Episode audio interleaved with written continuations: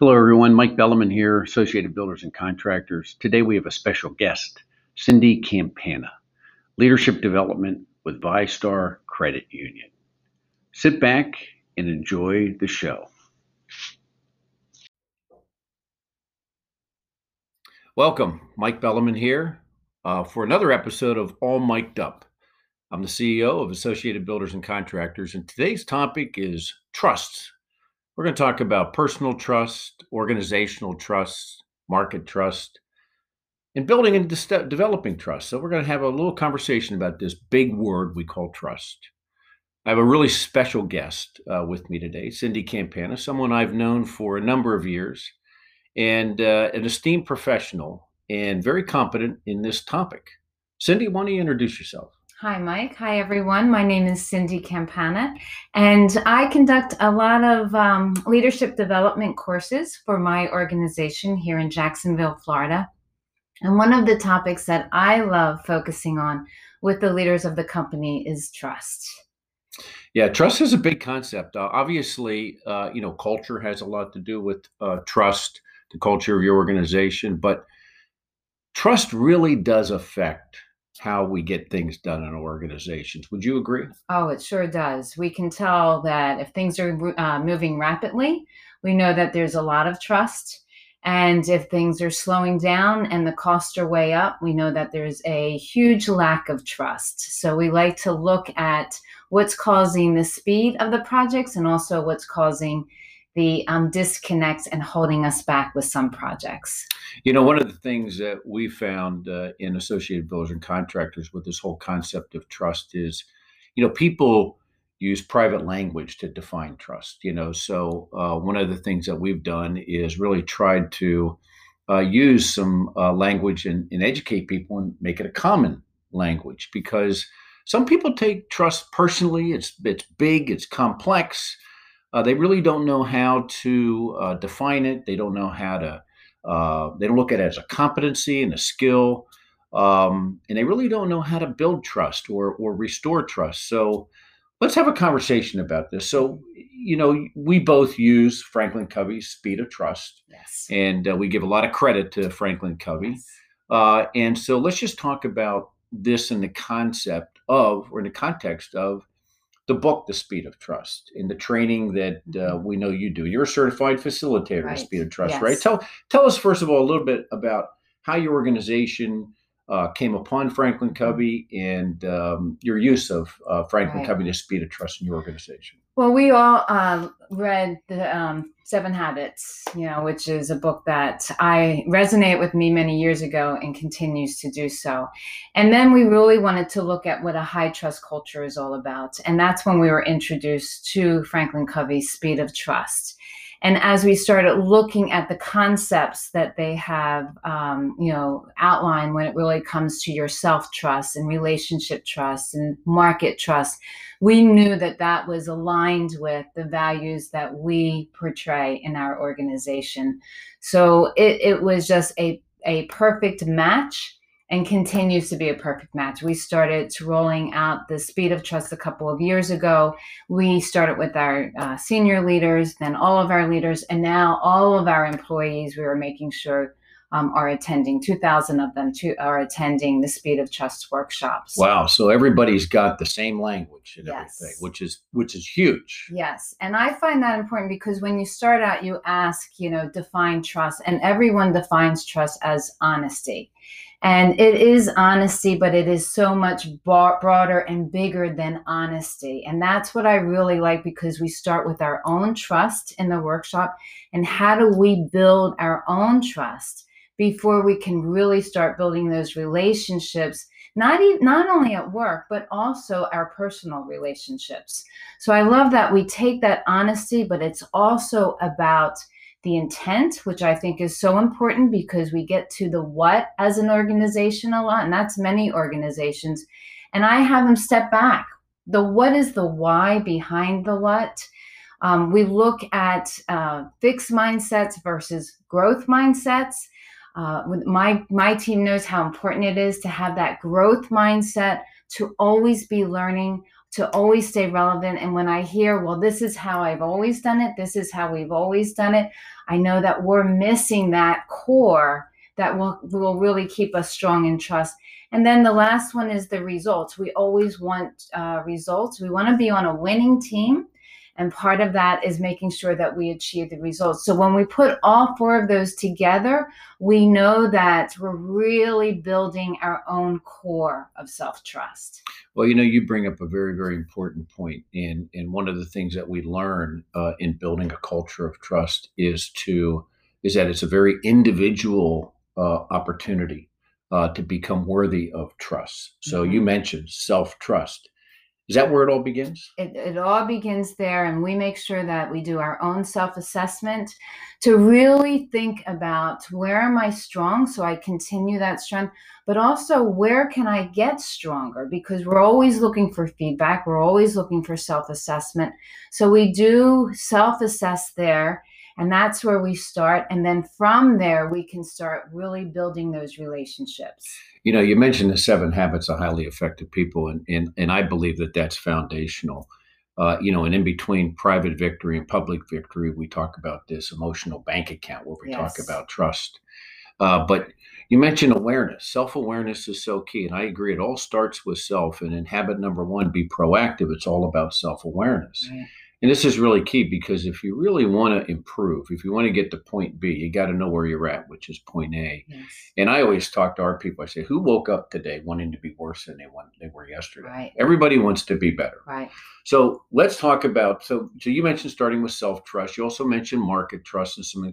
So let's talk about the waves of trust mm-hmm. and everything. So give us an idea. How does this build? Yeah. So then we move into the relationship trust, and so we focus on the relationship trust, ones that we want to build and make stronger, ones that we can even restore. And so what does that look like?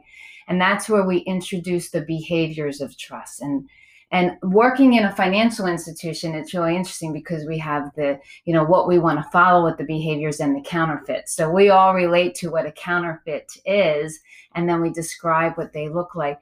And then from there you were you move into the organizational trust and the market trust and then what that means to the the market itself your environment outside like what what are members saying about you um, what are your internal employees saying about you? So they all go hand in hand.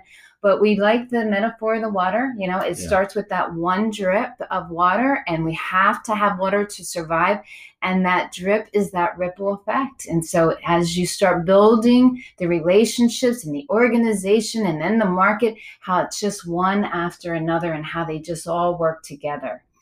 So, okay, so the first wave self trust. Uh, I believe there's four cores of credibility. Correct. Okay, that begin with character and competence. Yes. Why don't we just break those down real quick? Yeah, so character is all about your integrity and your intent. And that integrity is where that honesty comes in. That's where that's that one component of self-trust. And then the intent and that's where I was going, you know, saying a little bit earlier. You have to really think about the why behind the what. We tend to get to the what, and I always have to say, but why? What's our intention? Why do we have to do this? Give me the why so that what? And so I do really try to facilitate that a lot with leaders so that communication is, is much better and more effective with their employees. Yeah, declaring intent is so yes. critical you know, I have found that people don't really understand uh, what people are doing unless the intent is clear. Absolutely. And that lack of clarity causes a lack of trust. Yes. So it's very important that leaders and individuals say, my intent is this. Yes. And then they can help them align the actions, right? Which is the integrity element with that intent. So very good. Yes. Tell us a little bit about the competency side. Well, I love the competency side uh, because we have the uh, you have the, your capabilities. You really have to stay relevant, especially in today's environment. The way organizations are changing so quickly. So the only way you can stay up with that change is to ensure that you're staying um, relevant. And it goes back to that growth mindset. You really have to have a growth mindset in today's environment. And then the last one's the results. You have to deliver the results. And so you think about someone who you don't trust, it's because they are not delivering the results that they said they were going to or when they were going to.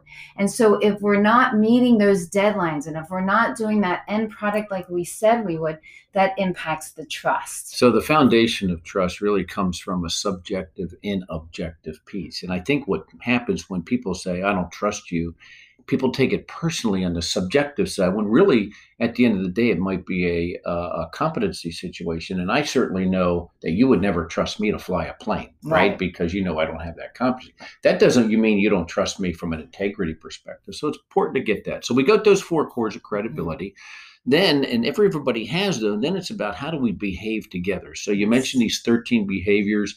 You mentioned these counterfeit behaviors. Give us an example of a behavior what is authentic and then mm-hmm. what is counterfeit yeah so there's i, I mean i love um, the behaviors because tr- be transparent yeah, you know of course yeah. and listen first and um, be loyal and uh, here's a counterfeit for me in the zoom world today mm-hmm.